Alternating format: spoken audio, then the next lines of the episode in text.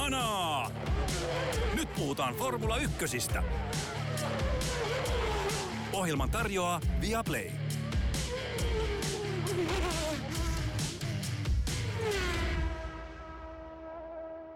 Tervetuloa tuoreempaan jaksoon Hanaa.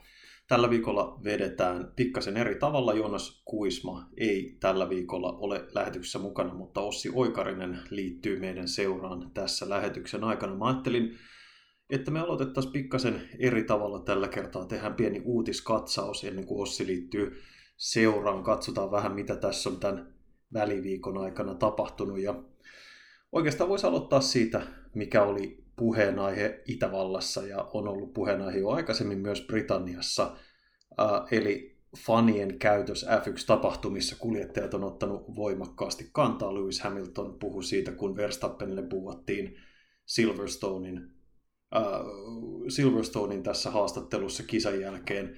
Ja sitten toisaalta äh, Itävallassa laaja Verstappenin kannattajajoukko hurrasi kun Hamilton kolaroi aika pahan näköisesti radalta ulos, ja musta oli aika mielenkiintoista, kun Max Verstappen äh, sanoi tässä väliviikon aikana sitten, että hän toivoisi enemmän kunnioitusta faneilta lajia kohtaan. Mutta jos mä yllätyin ainoastaan yhdestä kohdasta, hän sanoi näin, että kun että fanit aina puhua vastustaja, Hollannissa puhuttiin Louisia, Englannissa puhuttiin minua, on sääli, koska taistelut on tiukkoja, kovia, korkeatasoisia, pitää kunnioittaa vastustajaa. Ja joo, tavallaan mä oon ihan samaa mieltä, mutta se ehkä, missä mä itse vedän se tietyn rajavedon. Okei, se on yksi asia, jos puhutaan tai anteeksi, hurrataan vaarallisia kolareita.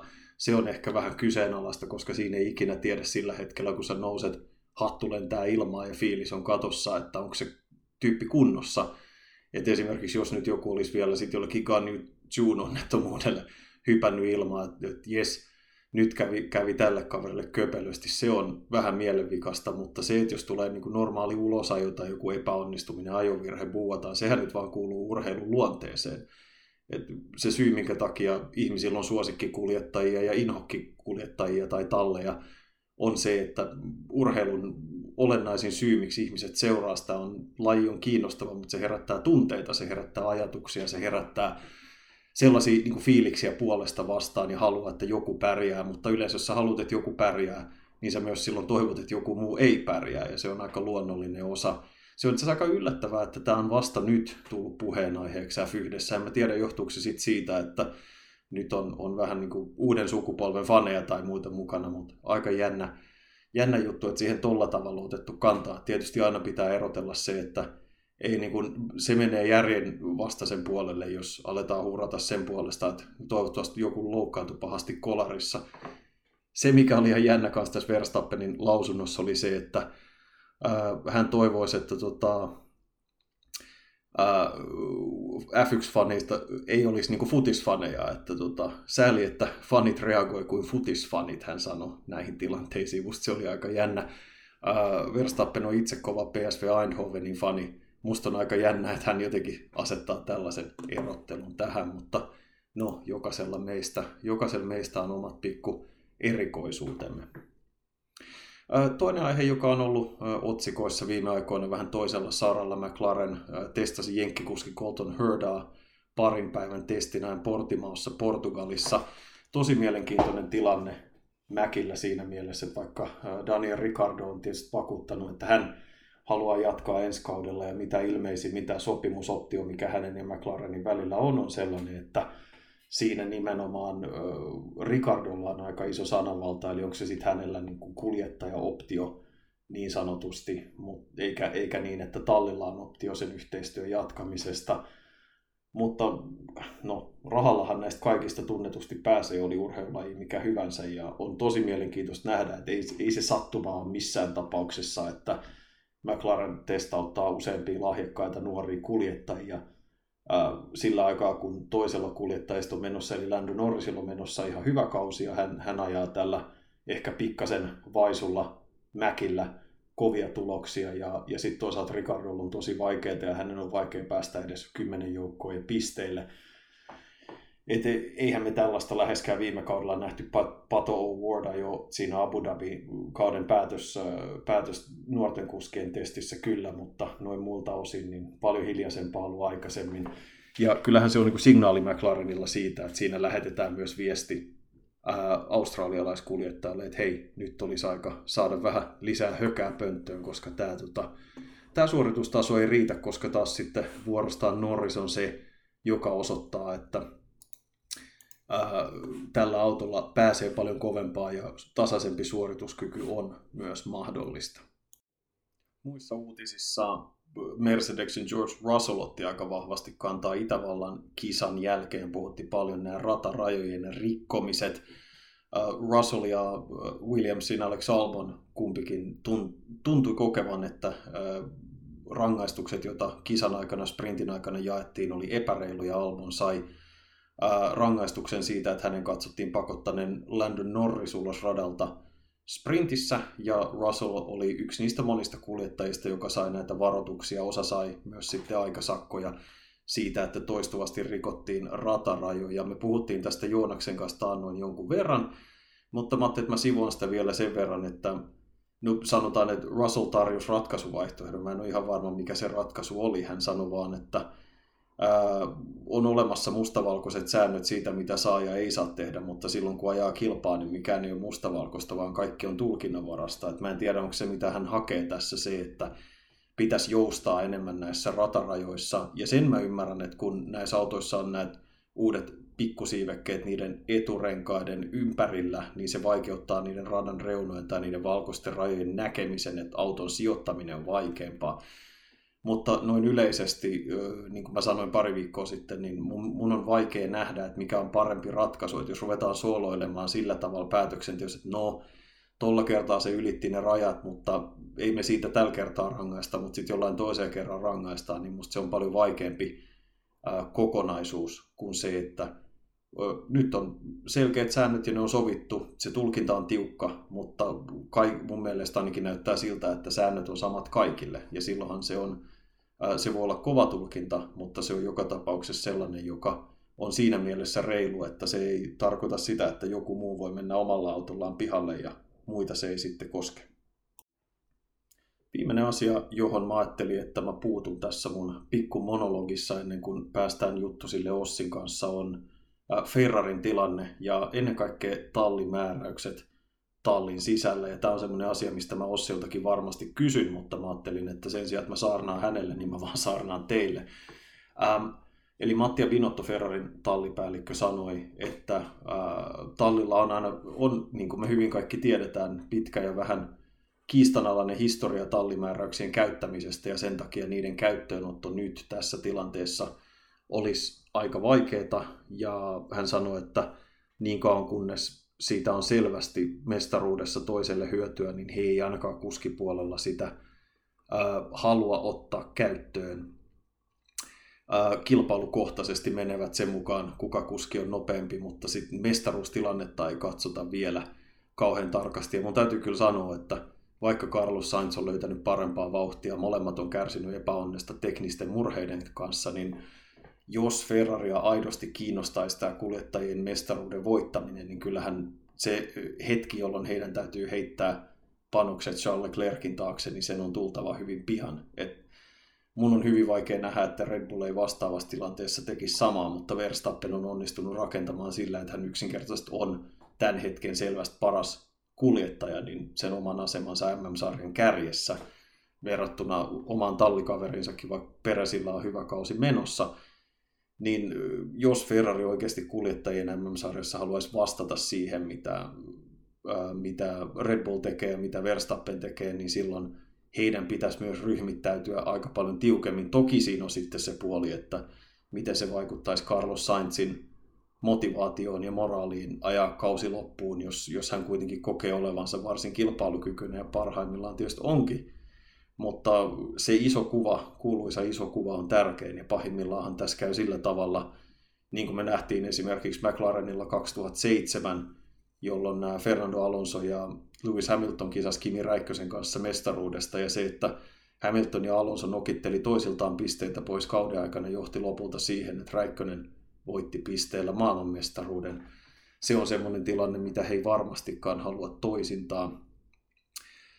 Tai Ferrari ei, ei omalta osaltaan halua toisintaa, ja siinä on myös omat riskinsä tietysti talli tai merkkimestaruuden kannalta, joten mä oon ehdottomasti sen kannalla. Ratkaisuja pitää tehdä, ne pitää tehdä pian, ja Charles Leclerc on se, joka ansaitsee tämän huomion ja edun.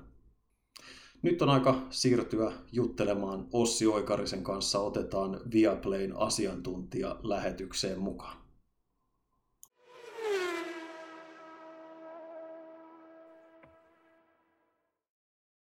Mukamme liittyy Viaplayn asiantuntija Ossi Oikarinen. Lämpimästi tervetuloa. Kiitos. Jes, mennään heti hommiin, käydään käsiksi aiheisiin. Nyt ollaan saatu viikko sulatella, lepoviikon ajan sulatella viimeisen kahden GPn tapahtumia. Ajettiin siis Silverstoneissa ja ajettiin Itävallassa. Ferrarille voitot molemmissa kilpailussa. Carlos Sainz voitti Britanniassa ja Charles Leclerc voitti Itävallassa. Ollaanko me nyt kuitenkin, Ossi, näkemässä sittenkin voimasuhteiden muutos? Pitkään näytti, että Red Bull oli kääntämässä tämän kauden hyvin vahvasti puolelleen, mutta Ferrari on, on iskenyt takaisin aika vakuuttavasti, vai mitä mieltä sä oot? No Ferrari onnistui erittäin hyvin Itävallan kisassa, eli siellä kyllä vauhti oli itse kisassa niin parempaa kuin Red Bullilla, ja tämä oli oikeastaan tämän, tämän kauden tota sellainen kuva, että nämä voimasuhteet on vaihdelleet, menneet edestakaisin ja vähän radasta riippuen ja viikonlopusta riippuen, että ää, useasti Ferrari on ollut tota hyvin vahva noissa aikaa, joissa ja sitten itse kisa ei ole välttämättä mennyt niin hyvin ja nyt taas meni sitten toisinpäin, eli tota, ihan, ihan mielenkiintoista nähdä näitä tota, voimasuhteiden vaihteluita, mitä tässä tapahtuu kauden aikana. Äh, luuletko että se on nimenomaan kyse, puhutaan siitä, että se on Ferrarin sopivuus näille radoille, vai onko ollut puhetta siitä, että onko se pystynyt tuomaan sit jotain uutta siihen autoon tässä ennen näitä viimeistä pari kilpailua? En mä tiedä, onko se Ferrarin sopivuus tietyille radoille vai Red Bullin sopivuus tietyille radoille. Et tietysti kun voimasuhteet vaihtelee, niin ainahan ne johtuu molemmista autoista, ettei pelkästään yksi ole parantanut ja toinen sitten jäänyt paikalla. Että se on aina, että miten se osuu se viikonloppu sitten ja miten päätetään esimerkiksi setupin kanssa tehdä ja kaikki muutkin asiat, minkälaisella rengasseuksella satutaan sinä viikonloppuna ajamaan, niin, niin, niin siinä on niin monta asiaa kuitenkin, mitkä vaikuttaa aina tuohon voimasuhteeseen, että sellainen, sellainen tota, hyppy, että oltaisiin Ferrarilla tehty ihan mieletön loikka eteenpäin ja saavutettu Red Bull ja menty ohikin siitä, niin en usko. Että kyllä mä uskon, että me nähdään vielä tulevina viikonloppuna sitä, että mennään edes takaisin tuon suorituskyvyn kanssa niin kuin tallista vähän riippuen.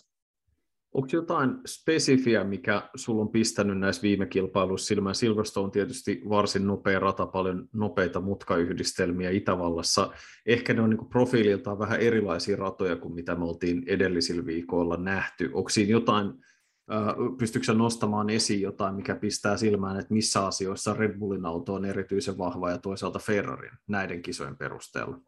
No Silverstone ehkä ei ole se paras esimerkki, koska pitää muistaa kuitenkin, että Verstappenkin ajoi suurimman kisasta, niin auton kanssa, jossa oli tota, auton pohjassa oli toisten autojen palasia jumittuneena, joten siinä kisassa mun mielestä me ei saatu niin hyvää mittaria siitä suorituskyvystä ja muutenkin aika erikoinen kisa, että tota, siinä nyt ei voi sanoa, että olisi ihan selkeästi ollut Red Bullin jäljessä Verstappenin osalta sitten itse kisavauhdissa. Itävallassa joo, oli, ei pystynyt tota Ferrarin vauhtiin Red Bullin autot, että, mutta se on taas yhden kisan otos, että jos muistellaan niin kuin alkukautta, niin silloin alkukaudesta näytti, että Ferrari menee ihan maisemaan ja ei tapahdu muuta vaan sijoista ynnä muu, ja sitten voimasuhteet vaihtui taas toiseen suuntaan, että näytti siltä, että Red Bull menee ihan maisemaan ja taas mennään takaisin, eli tämä on tätä edes takaisin soutamista, että sellaista niin kuin sanoa, että miten tämä loppukausi nyt menee, niin se on äärimmäisen vaikeaa. Ja toisaalta hyvä niin. Kisat pysyy mielenkiintoisena meillä on, meillä on tota, mukavaa katseltavaa siinä, kun seurataan, että mitä viikonloppun aikana tapahtuu. Joo, mä itse asiassa luin tuossa äh, luin tuossa niin uutisia tämän viikon ajalta ja Ferrari leiristunut olevan kovin varmoja siitä, että ero Red Bulliin tällä hetkellä on äh, lainaus häviävän pieni uskot sä, että tämä pitää paikkansa, vai onko enemmän tämmöistä, tota, just niin kuin sanoit, niin tämmöistä vähän ratakohtaista?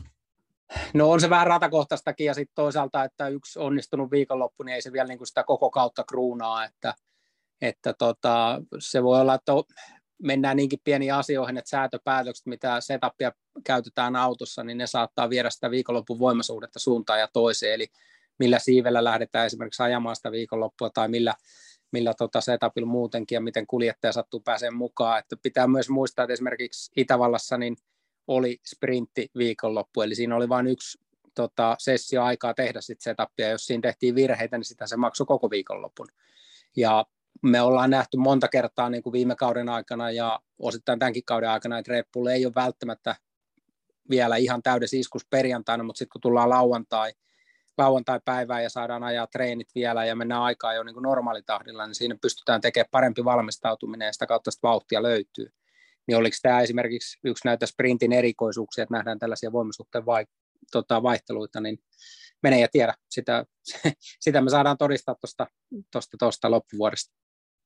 Joo, siis tämä oli itse asiassa mielenkiintoinen pointti, kun nostit esiin just tämä lyhyempi valmistautumisaika. Tästähän oli itse asiassa puhetta jo viime vuonna ja tallit on puhunut siitä, että rahaa pitäisi säästää ja onko kolme harjoitussessioa tavallaan liikaa ja että onko siinä tavallaan liikaakin aikaa, että olisiko se parempi, että ehkä niitä sessioita olisi pikkasen vähemmän, koska se voisi lisätä vähän semmoista tietynlaista sattumavaraisuutta ja sitä, että kuka osuu aikaisemmin ää, säätöjen löytämisessä, niin saa sitten sen edun versus se, että kaikki saa kolme, kolme pitkää sessioa, mutta nyt kun me saatiin taas sprinttikin, uusi sprinttikisa alle Itävallassa, niin jäikö sulla siitä mitään sellaista käteen, että niin puolesta tai vastaan tai, tai muuta sellaista, että, että mikä ehkä olisi muuttunut näiden sprinttien osalta viime vuoteen verrattuna?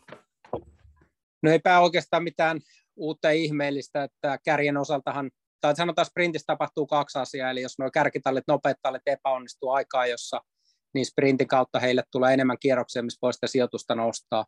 Nähtiin muun muassa Peresin tapauksessa ja tota, nähtiin osaltaan myös sitten Mercedeksen tapauksessa, että siinä on enemmän aikaa nostaa niitä sijoituksia. Ja mun mielestä tämä sprinttiformaatti niin, ö, tukee kyllä tällaista isompaa tallia, nopeampaa tallia, antaa heille vähän enemmän mahdollisuuksia onnistua tuossa kisassa, jos aikaa jo epäonnistuu. Ja sitä kautta niin se toivottu sekoitus tähän viikonloppuun itse siihen sunnuntain kisaan, niin sitä ei kyllä tuon sprintin kautta tapahdu. Ja sitten kärjessä toisaalta, niin siellähän ei sitten oteta enää mielettömiä riskejä, koska se pistesaalis on kuitenkin aika pieni, tai se ero on aika pieni ykkös- ja kakkossijan välissä, niin siinä ei nyt ihan hullu riskillä lähdetä sitten ajamaan sitä, sitä paikan vaihtoa, koska sitten toisaalta jos siinä sattuu jotain, niin sitten menettää niin paljon pisteitä taas, että se, ja se sunnuntai lähtöpaikka on huonompi, niin, niin, niin välttämättä sellaista ihan ää, täysillä kilvanajoa ei siinä lauantain nähdä. Et pikkasen sellainen tota, sanotaanko varmisteleva tunnelma on noissa sprinteissä ollut tähän saakka. Joo, vaikea, vaikea olla eri mieltä. Silti jonkun verran niin kuin mun silmään on pistänyt, niin se ehkä viime vuoteen verrattuna niin nähdään kuitenkin pikkasen enemmän sitä kilvanajoa, mitä, mikä niissä, että viime, vuosi, viime kaudella, jos sprinttejä ehkä leimasi se, että jollei kahden ekan kierroksen aikana tapahtunut jotain, niin sitten vedeltiin aika letkassa skaba loppuun ja varmistelee, ja siihen sitten varmaan se pistesysteemikin aika paljon vaikutti, niin ehkä pikkasen enemmän ää, nyt kuitenkin, jos, jos tota, niin seuraaminen on helpompaa, ja, ja DRS oli aika paljon hyötyä tietysti Itävallassa, niin tuli sellainen fiilis, että ainakin vaikka se saati ihan oikeassa varmasti, että ehkä hyödyttää isompia talleja, niin tota, tuli sellainen fiilis, että nähtiin aika paljon tapahtumia siinä. Joo, nähtiin sen tapahtumia, mutta edelleenkin niin tota, ei se sellainen niin kuin, viikonlopun toinen kisatapahtuma että jos me toivottiin sitä tai ne, jotka oli sprinttiä luomassa, toivoivat, että siihen tulisi kaksi sellaista niin kuin ärhäkkää kisatapahtumaa, niin kyllä tuo mun mielestä tuo sprintti on kuitenkin aina vähän mierompi, että siinä ei ihan niin, niin isolla riskillä välttämättä mennä kuin itse kisassa. Ja, ja, ja tietysti se taktinen puolikin, okei, siinä saa ajaa sitten sen tota, pienemmän ö, kisamatkan niin suuremmalla polttoainekulutuksella ja ei renkaat tarvitse välttämättä niin paljon tota, säästellä, mutta sitten siitä jää kaikki se taktinen peli pois, että jotain hyvää, jotain huonoa, että vähän sellainen, sellainen plus minus nolla mun mielestä se, että ei se, ei se välttämättä niin kuin tuo sellaista superhienoa kisaviikonloppua, sanotaanko näin. No, jos sun pitäisi päättää asiasta, että anteeksi, jos sun pitäisi päättää asiasta, että tulisiko sprinttikisoja lisää vai vähennetäänkö pelkästään, kun harjoitusten määrää tiivistetään viikonloppuun? Onko tässä formaatissa mitään, mitä sä muuttaisit vai pysyisikö se kiinni tässä vanhassa, että kolmet harjoitukset aikaa jo ja kisa?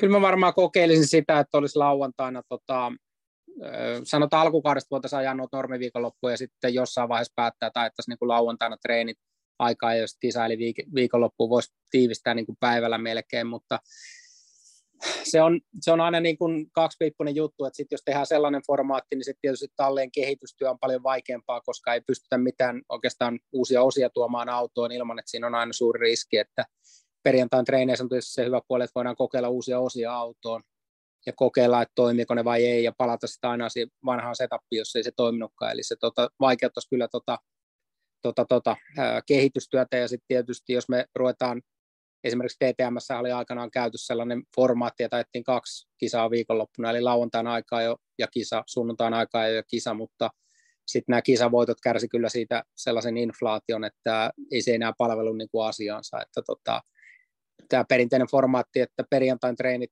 lauantaina treeni aikaa jo sitten sunnuntaina kisa, niin se on tapahtuman kannalta ihan hyvä. Ja jos sitä halutaan tiivistää, niin sitten toinen vaihtoehto on tietysti, että ajettaisiin lauantaina yhdet tai kahdet treenit esimerkiksi siihen aikaan jo iltaa ja sen jälkeen tota, tota toi sunnuntain kisa, niin ehkä tällaisia asioita voitaisiin miettiä, sit, jos noita kisaviikonloppua halutaan tiivistää, mutta pitää myös muistaa, että kisajärjestäjälle niin se kolmipäiväinen tapahtuma on tietysti taloudellisesti paljon järkevämpi kuin kaksipäiväinen, eli kolminkerta, mm. ei nyt kolminkertaista yleisöä, mutta kolmena päivänä tulee yleisöä paikalle katsomaan sitä kisaa, niin sekin on sitten taas kisajärjestäjälle varjopuoli, että jos ruvetaan lyhentämään näitä kisaviikonloppuja, niin onko kisan järjestäminen kaikissa paikoissa enää järkevää? Toi pitää kyllä ihan täysin, täysin paikkansa.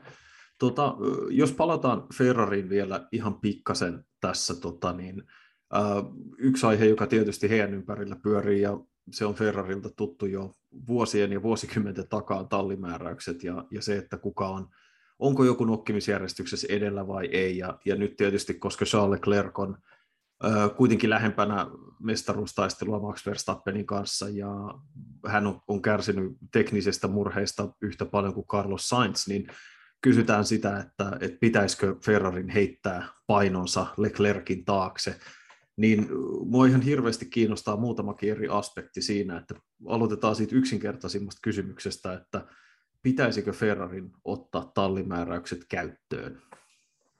No oikeastaan Ferrarin kannalta, niin nythän on vähän myöhäistä miettiä sellaista asiaa kuin tallimääräykset, eli siinä vaiheessa, kun kuljettajat palkataan ja tehdään niitä sopimuksia, niin siinä vaiheessa on hyvin tärkeää tehdä tota, selväksi, että pystytäänkö tällaisia käyttämään vai ei nyt jos on tehty tota, sopimukset kuljettajien kanssa ja molemmille on luvattu niin kuin, tota, tasaväkinen status, niin yhtäkkiä kesken kauden sitten ruveta sanomaan, että hei, me ollaankin tuon toisen kaverin takana ja me halutaan, että tuosta toisesta tulee mestari ja sä et sakaa. Ja, niin siinä vaiheessa on vähän niin kuin myöhäistä tehdä tällaisia peliliikkeitä, ellei sitten ole matemaattisesti jo sille toiselle mahdotonta voittaa mestaruutta, missä vaiheessa on ymmärrettävää mutta tällä hetkellä niin tota, kuljettajat on niin lähellä toisiaan pisteissä, että hyvin vaikea tallipäällikön mennä siinä perustelemaan, että hei, me halutaankin tuosta kaverista tehdä tota, mestari, ellei tätä ole sovittu etukäteen. Et se, tavallaan tuollainen peliliike olisi pitänyt tehdä jo paljon aikaisemmin. Ja esimerkiksi niin kuin Red Bullin tapauksessa, niin siellähän on ollut selvää, mikä marssijärjestys on. Ja varmasti siinä vaiheessa, kun paperi on tiputettu pöytää peresin eteen ja sanottu, että hei, tällainen juttu, niin ihan varmasti siinä on käyty sellainen pieni keskustelu, että miten, miten tota, nopat kääntyy sitten, jos, jos tarvii tota, jotain liikkeitä tehdä. Eli tässä vaiheessa niin yhtäkkiä ruveta sanomaan, että Leclerc onkin sitten se meidän ykköspyssy ja Sainzille kerrotaan, että sori, että vaikka sulla on matemaattiset mahdollisuudet vielä voittaa mestaruus, sä oot noin lähellä pisteen, niin sä et saa ajaa sitä. Mm. Niin, tota, se on vähän sellaista niin kuin myöhään reagointia, sanotaanko näin. Joo, ja se siis tilannehan ei olisi Ferrarille puhumattakaan F1 historiasta mitenkään täysin tuntematon. Mihail Schumacher käsittääkseni vaati ihan uransa lähes alkumetreiltä saakka, että hänen sopimuksensa kirjataan, että hän on aina tallin ykköskuljettaja. Muistetaan Ferrarilta lukuisia tilanteita viime edellisiltä vuosikymmeniltä, ja näitä no esimerkkejä löytyy 70-luvulta, 80-luvulta aika viljalti.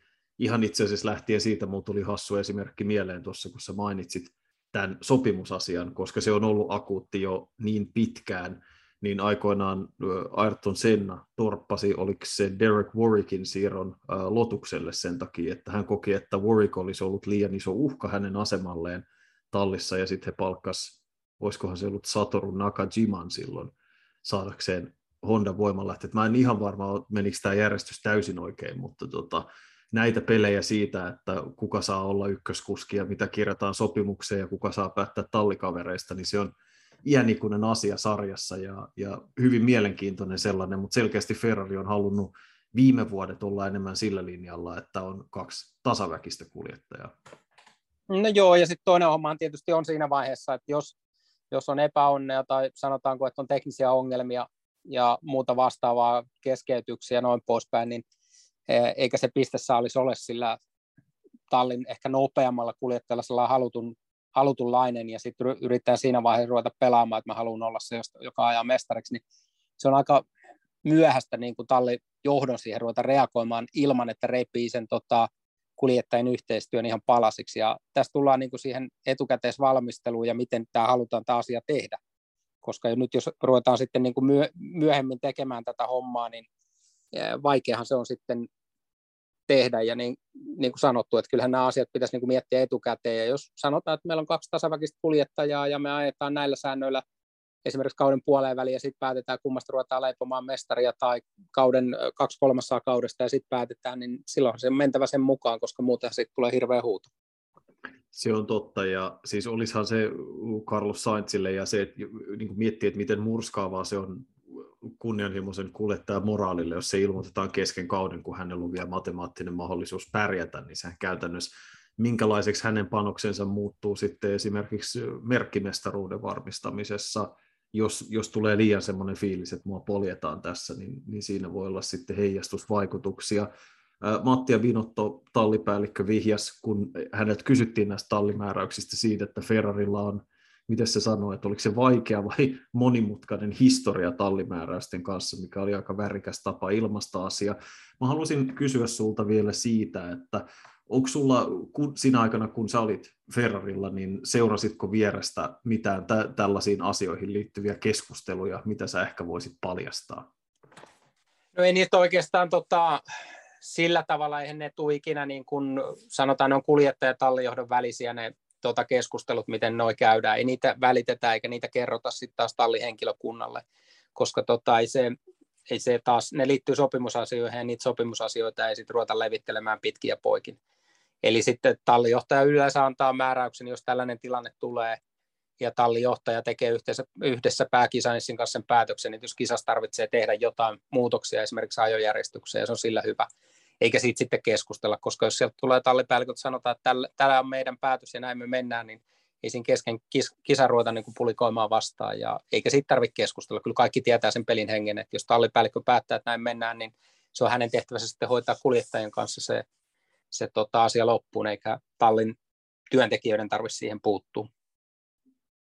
Tota, vaihdetaan asiasta toiseen. Nämä oli hyvin mielenkiintoisia, mielenkiintoisia asioita tuolta taustalta. Siirrytään yhdestä italialaistallista sveitsiläis-italialaiseen, eli Alfa Romeon, ja tietysti Valtteri Bottaksen kausi ja tilanne kiinnostaa meitä aika paljonkin. Bottaksen alkukausi oli täynnä aika hyviä tuloksia, yllättäviä tuloksia, taistelua sieltä niin kuin viidennestä sijasta alaspäin pistesijoista ja, ja oikeinkin hyviä kisoja. Viimeiset pari kilpailua on ollut vaikeampia. keskeytys Britanniassa 11 sija viimeisen kierroksen Fernando Alonso ohituksella. Piste meni siihen. Onko sun mielestä ollut nähtävissä, äh, Bottas on viimeis, kolme viimeistä neljästä kilpailusta ollut pisteiden ulkopuolella joko sijoituksen tai keskeytyksen takia. Onko ollut nähtävissä Bottaksen suoritus suoritustasossa laskua vai onko kyse enemmän auton kilpailukyvystä suhteessa kilpailijoihin? No tota, sanotaan näin, että ei ole näkynyt ainakaan Valtterin ajamisessa mitään, vaan jos katsotaan esimerkiksi tota Itävallan kisaa, niin kun joutuu lähtemään sitten porukan perältä ja laitteet hajoaa, niin eihän siinä nyt oikeastaan voi sanoa siinä, että se on kuljettajan syy, vaan teknisiä ongelmia on ollut siinä ja tota, niin kuin puhuttiin aluksi tuossa esimerkiksi Ferrari ja Red Bullin voimasuhteesta, niin totta kai myös tällä keskikastin porukalla nämä voimasuhteet vaihtelee. Että välillä tulee sellaisia ratoja, missä auto ei ole niin hyvä ja kuljettaja sitä pystyy ra- ranteella sitten paikkaamaan aina joka paikassa. Että, ja niin kuin sanottu, jos tulee tällaisia te- teknisiä ongelmia, niin mitäs kuljettaja sille voi muuta kuin yrittää sitä ajella niin hyvin kuin vaan pystyy, mutta raja siinä on kuitenkin silläkin, että miten tuollaisella keskikastin autolla pystyy sieltä ruudukon takaa nousemaan ylös. Um, yksi asia, joka on ehkä pistänyt silmään seuraajilla on ollut se, että Guan Yu Zhu, äh, Bottaksen kiinalainen tallikaveri, on muutama otteeseen nyt onnistunut päihittämään Bottaksen aika-ajossa, äh, pystynyt hyviin suorituksiin. Ähm, mikä sun tulkinta on siitä, että mistä niin kun, Guan Yuzhun parantunut suorituskyky johtuu, ja onko hän ihan vakava uhka Bottakselle kilpailusta toiseen nyt ää, niin kun haastajana ihan oman tallin sisällä? No tietenkin tulokaskuljettajalla tapahtuu paljon oppimista tuossa noin ja oppii sen kilpailu viikonlopun rytmi ja oppii sen tekemisen rytmi, mikä siinä tulee, niin totta kai ne suoritukset siinä paranee. Mutta tota, jos katsotaan esimerkiksi pistesaldoa, niin on se aika selkeä, että kumpi siinä tallissa on se kaveri, joka on tuonut niitä pisteitä, joka taas tuo rahaa sille tallille. Eli en mä siinä, siinä kohtaa näe niin kuin mitään, mitään sellaista suurta muutosta. Ja niin kuin sanottu, niin välillä sattuu niitä viikonloppuja, että tallikaverikin onnistuu paremmin ja se on toisaalta ihan hyväkin Valtterinkin suhteen. Siinä mielessä pitää Valtteri hereillä ja pitää tota, myös hänet siinä vähän varpaillaan ja, ja, ja ei voi ihan liian rennosti ottaa. Ja se tallikavereiden välinen kilpailu, olisi talli mikä tahansa, niin se on hyvä juttu niin kauan kuin se on tervettä, koska, koska, koska se kirittää sitten sitä toista ehkä kokeneempaakin kuljettajaa sitten parempia suorituksia, pitää myös motivaation siihen tekemiseen niin ylhäällä. Toi keskikastin asetelma on hirveän mielenkiintoinen. Mä en tiedä johtuuko se tuosta Drive to Surviveista Netflix-sarjasta ja, ja siitä, että ladataan nämä tämmöiset äh, tallit taistelevat merkkimestaruuden sijasta kolme ja neljä, niin panokset ladataan kattoon tällaisessa dramaattisessa mielessä, vai mistä se johtuu, mutta mä oon viimeisen muutaman vuoden aikana kiinnittänyt enemmän huomiota siihen taisteluun kärkitallien ulkopuolella, ja mun mielestä tällä kaudella on nähty siis suorastaan niin kuin villiä kilvanajoa ja taistelua pisteistä, ja, ja siinä on niin iso määrä talleja, jotka tuntuu olevan samalla, suhteellisen samalla tasolla, että mennään Alpinesta McLarenin, Alfa Romeo, Alfa Taurio välillä siellä mukana, et, ja joskus Alex Albon tappelee siellä niillä sijoilla mukana, ja kenet mä nyt unohdan tuosta joukosta vielä pois, jonkun tallin, mutta mä nyt en muista minkä, kun mä latelen näitä tässä hirveässä kiireessä. Mutta niin kun, sä, onko tämä semmoinen asia, mikä sua niin, kun, niin sanotusti liikuttaa, että miten tavallaan, me ollaan nähty aika paljon dramaattisiakin ratkaisuja niillä sijoituksilla, ja onko sieltä mikään näistä talleista sun mielestä positiivisessa tai negatiivisessa mielessä nostanut itseään viime aikoina esille? ainahan mä oon noita seurannut ja johtuu varmaan siitä historiastakin, että olen aloittanut Arosin tallista tallissa työskentelyn f mikä oli siellä peräpään pitäjiä ja sitä kautta niin aina, aina kiinnittänyt huomiot myös siihen kokonaiskuvaan ja koittanut vähän katsoa myös, että mitä tapahtuu sen kärjen takana. Mutta tota, esimerkiksi jos tätä kautta katsotaan, niin totta kai Haas on yksi onnistuja siellä ja etenkin tavallaan kisassa, että miten hienosti ensinnäkin aikaa, jos Haas menestyy, se taistelu sprintissä ja sitten vielä kisassa onnistumiset, miksi Schumacherin äh, tota, pistesijat nyt viimeisessä kahdessa kisassa, niin totta kai ne on, ne on niitä juttuja, mitkä mitkä niin kuin kiinnittää huomion ja sitten toisaalta, jos katsotaan, että mitä siellä on tullut epäonnistumisia, niin on nähty esimerkiksi McLarenilla välillä aika vaikeitakin viikonloppuja aika-ajojen suhteen. Itävalta ei ollut mikään McLarenin voittokulku.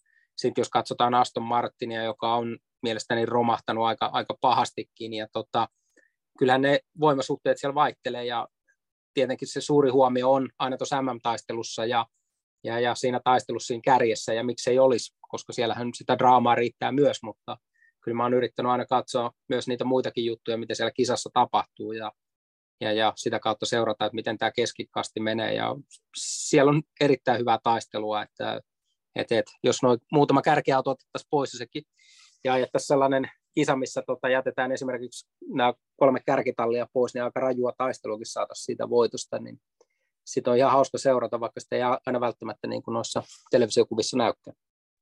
Joo, ja tuntuu, että, että me saadaan sitä ehkä pikkasen enemmän tarjoiltua kuin aikaisemmin, ja mun mielestä on niin TV-lähetyksiin, ja musta on jotenkin makeeta, että siinä on viisi tallia. Sä, sä löysit sen yhden, mitä mä hain mun aivoissa, ja en löytänyt, eli Haasin tietysti, joka on, on siis jopa jollain lailla yllättäen. Viimeiset kaksi kisaa heiltä oli ihan ällistyttävä hyviä suorituksia siihen nähden, että alkukaudellahan Haas ja, ja ennen kaikkea tietysti Kevin Magnussen nappasi kovia sijoituksia ja hy, talli oli hyvä aika, joissa sitten tuli vähän pidempi putki tuossa välissä, jolloin molemmat pikkasen tuntui taantuvan sinne häntäpäähän ja, ja nyt nähty, ollaan nähty taas kaksi, kaksi tai kolme oikeinkin mainio viikonloppua, niin se tavallaan, että ne, aina se, että mitkä tallit tästä joukosta on, on se, niitä nopeimpia ja hitaimpia, niin tuntuu, että se vaihtelee ihan, kisasta toiseen, ja Alpine täytyy sanoa, että verrattuna ehkä, ehkä alkukauden tiettyihin vaiheisiin, niin ollut oikeinkin vakuuttava parhaimmillaan, jos ehkä Fernando Alonso tuntuu, että tulee kaiken näköisiä takaiskuja, jotka pitää sen sitten lopulta pois pisteeltä tai siellä ihan niin kuin viimeisillä pistesijoilla, vaikka tuntuu, että se on joka viikonloppu ihan hurjan nopea. Joo, ja se on, niin kuin sanoit, niin mielenkiintoista vaihtelua, mitä siellä tapahtuu, ja nämä, just tämä draamakin, mitä siellä on ollut aika paljon, eli esimerkiksi Alppinen tota, luotettavuusongelmat ja nähty muillakin talleilla sitten ongelmia, Alfa Taurin kuljettajien kolari esimerkiksi Silverstonesin, kaikkihan näitä on tapahtunut siellä, ja, ja, ja niin kuin sanottu, että jos nämä kaverit olisivat siellä kärjessä ja tällaisia tapahtumia, niin varmasti olisi, varmasti olisi tota paljon enemmän huomioon näillä tapahtumilla kuin ehkä tällä hetkellä. Yksi asia, joka mä McLarenin puolelta haluan kysyä, me ollaan aikaisemmin, kun sä oot ollut vieraana, niin sä oot puhunut paljon heidän autosta ja, ja siitä työstä, mitä siellä on tehty, mutta mua kiinnostaa, kun McLaren on hyvinkin julkisesti testannut esimerkiksi nyt tällä vanhojen autojen testausohjelmalla amerikkalaista Colton Herdaa ja tietysti viime kauden jälkeen Pato Awardia, joka kuuluu McLarenin tähän IndyCar-talliin, ja heillä on suunniteltuna muitakin testejä.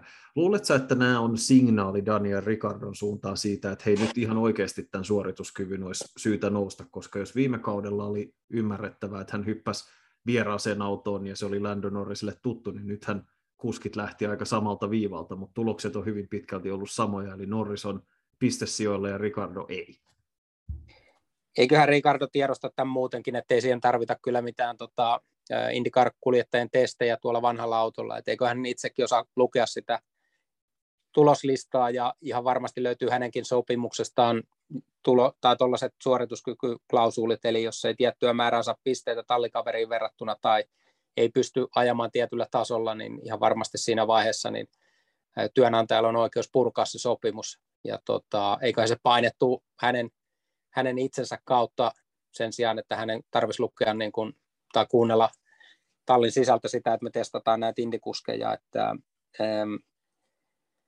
hän on varmasti ihan, ihan yhtä paljon itsekin siitä suorituskyvyn tavallaan, en nyt sano huonoudesta, mutta alehtelevaisuudesta ja välillä heikkoudestakin niin huolissaan kuin kun, kun tallin tota päättäjätkin, mutta eihän talli voi tässä vaiheessa niin kuin lyödä lisää lisää löylyä ja lisää piiskaa kaverille ja sanoa, että sä ajat huonosti, ja sitä kautta lisätä sitä painetta, vaan tallin tehtävä on tässä vaiheessa auttaa häntä kaikin keinoin ja sitten jossain vaiheessa tehdä ne päätökset, että jatketaanko sitä sopimusta vai päästäänkö Ricardo sitten kilpailemaan jossain muussa tallissa tai muussa sarjassa. Että nämähän on niitä asioita, mitä, mitä sitten tallin, tallin pitää miettiä, mutta siihen saakka kun päätetään se kuljettaja pitää, niin kyllähän pitää tukea kaikin keinoin, eikä sitten vaan niin kuin yrittää ruveta tuhoamaan just tämä itseluottamus tässä vaiheessa, se olisi niin kuin suurin virhe, minkä voi tehdä.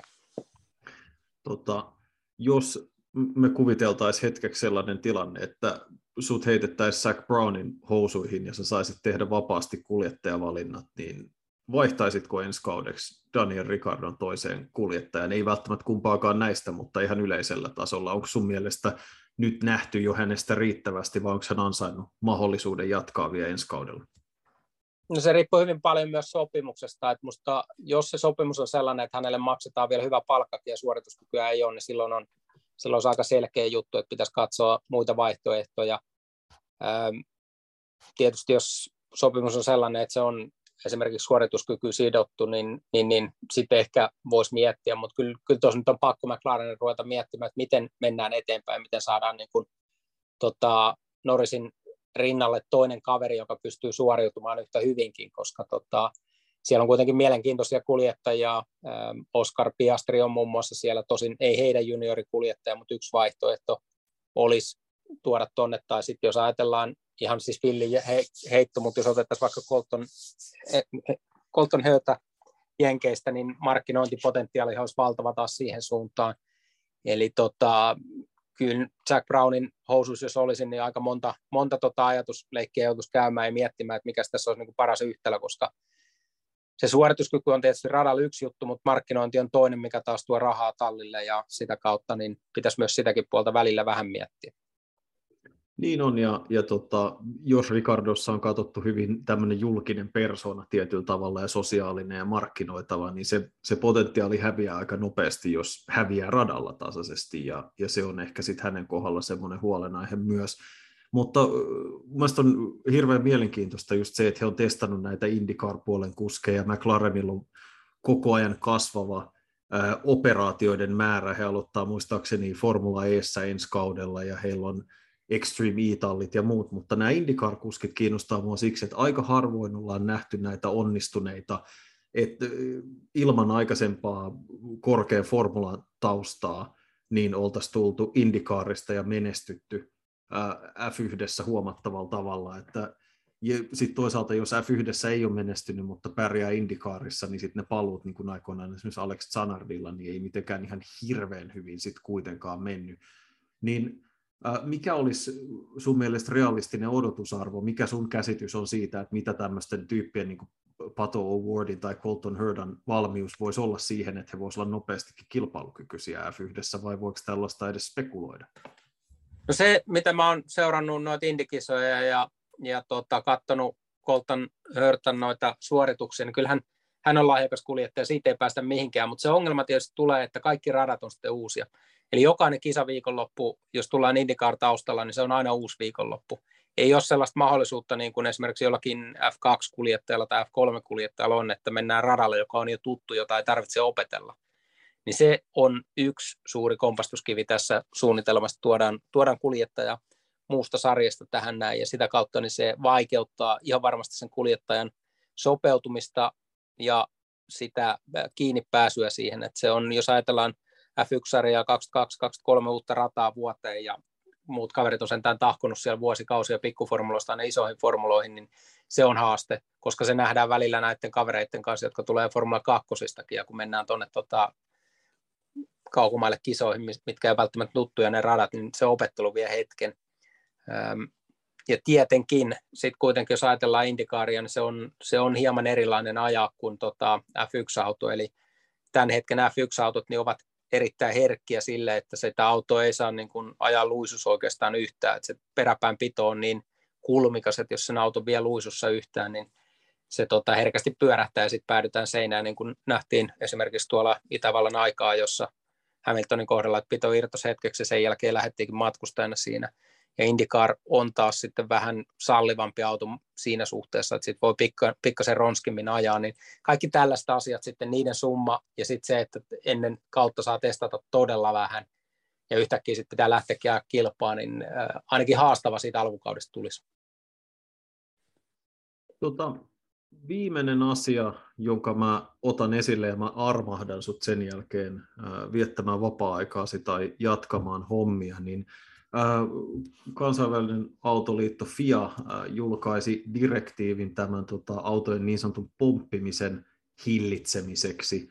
Ja se on sellainen, että joka kerta kun mä luen, mitä se on, niin silmät alkaa pyöriä päässä ja numerot ja kirjaimet lentelee hämmentävästi niin pystyt sä jollain lailla tiiviisti ja tehokkaasti tiivistämään, että mistä tässä uudessa direktiivissä on kyse? No kyse on siitä, että autojen pomppimista pyritään seuraamaan kiihtyvyysanturin avulla, joka on autossa. Ja jos tämä kiihtyvyysanturin arvot menee tiettyjen raja-arvojen yli, niin siinä vaiheessa niin tota, Fian tämä tota, laskenta alkaa hälyttämään ja auto pomppii Fian mielestä liikaa. Eli näin tämä voisi yksinkertaistaa hyvinkin pitkälle se laskutoimitus on monimutkainen ja se kaikki, mitä siihen menee ja mitä se lasketaan ja tehdään, niin se, se ei ole ihan helppo juttu yksinkertaistaa, mutta se, että FIA tämän tota, tavallaan laskukaavan ö, avulla pyrkii sitten tarkkailemaan sitä, että mitä, mitä näiden tota, autojen kanssa käy ja tietenkin sit jos näkyy, että joku auto hyppii liikaa, niin sit pyritään reagoimaan siihen. Ö, ehkä se hauska sivuhuomautus tässä on, että sitten kun mentiin tuonne Itävallan radalle esimerkiksi, jos on pitkä suora, ei hirveästi monttuja, mutta pitkä suora kuitenkin, niin autojen pomppiminen oli ainakin televisiokuvasta päätellen aika vähäistä. Eli kyllä tallitkin on reagoinut jo tähän Fian juttuun ja pyrkii olemaan niin kuin säädöissä jo sellaisia, että tota, se auto ei hypi, ja toinen juttu on, että autothan on yleensä nopeampia silloin, kun ei hypi, eli, eli tallit on sitäkin kautta reagoineet, niin voi olla, että tässä on nyt tuotu sellainen sääntö, mikä sitten loppupelissä niin ei kovin paljon sit tarvitse kuitenkaan tuoda tallien tietoisuuteen, koska tallit tietysti itse pystyy sen saman jutun tarkkailemaan ja varmistamaan sitä kautta, että heille ei ole ongelmia tämän asian kanssa. Joo, tosi mielenkiintoista nähdä Ranskan GPS, eli seuraavassa osakilpailussa tosiaan tämä direktiivi tulee käsittääkseni ensimmäistä kertaa voimaan. Ö, osaisitko yhtään arvioida sellaisia mahdollisia hyötyjiä tai häviäjiä tällaisessa ö, direktiivissä tai sääntömuutoksessa? Onko siitä olemassa minkäännäköistä mahdollisuutta päätellä? No sitähän aikaisemmin sanottiin, että esimerkiksi Ferrari ja Mercedes tuli häviämään tässä, mutta jos katsoo jälleen sitä Itävallan kisaa, niin eihän kummankaan autot hirveästi hyppynyt ja molemmilla oli suorituskyky edellisiin kisoihin verrattuna ihan, ihan hyvällä tasolla, niin tota, en usko, että me nähdään sitä kautta niin kuin ihan järkyttävän suuria muutoksia. Tämä harvinaisen selvä tosiaan Ranskan GP ajetaan ensi viikon viikonloppuna. Kaikki kisatapahtumat suorana lähetyksestä Viaplaylla niin kuin aina. Ossi Oikarinen käsittääkseni lähetyksissä mukana, toivottavasti bad ylimainosta, mutta äh, joka tapauksessa lämmin kiitos Ossi sulle siitä, että pääsit mukaan. Kiitos meidän kuulijoille kysymyksistä ja ehdotuksista. Äh, tota, oikein hyvää jatkoa sulle Ossi ja toivottavasti pääset jossain vaiheessa kauden aikana taas messiin. Joo, kiitos. Yes, kiitti.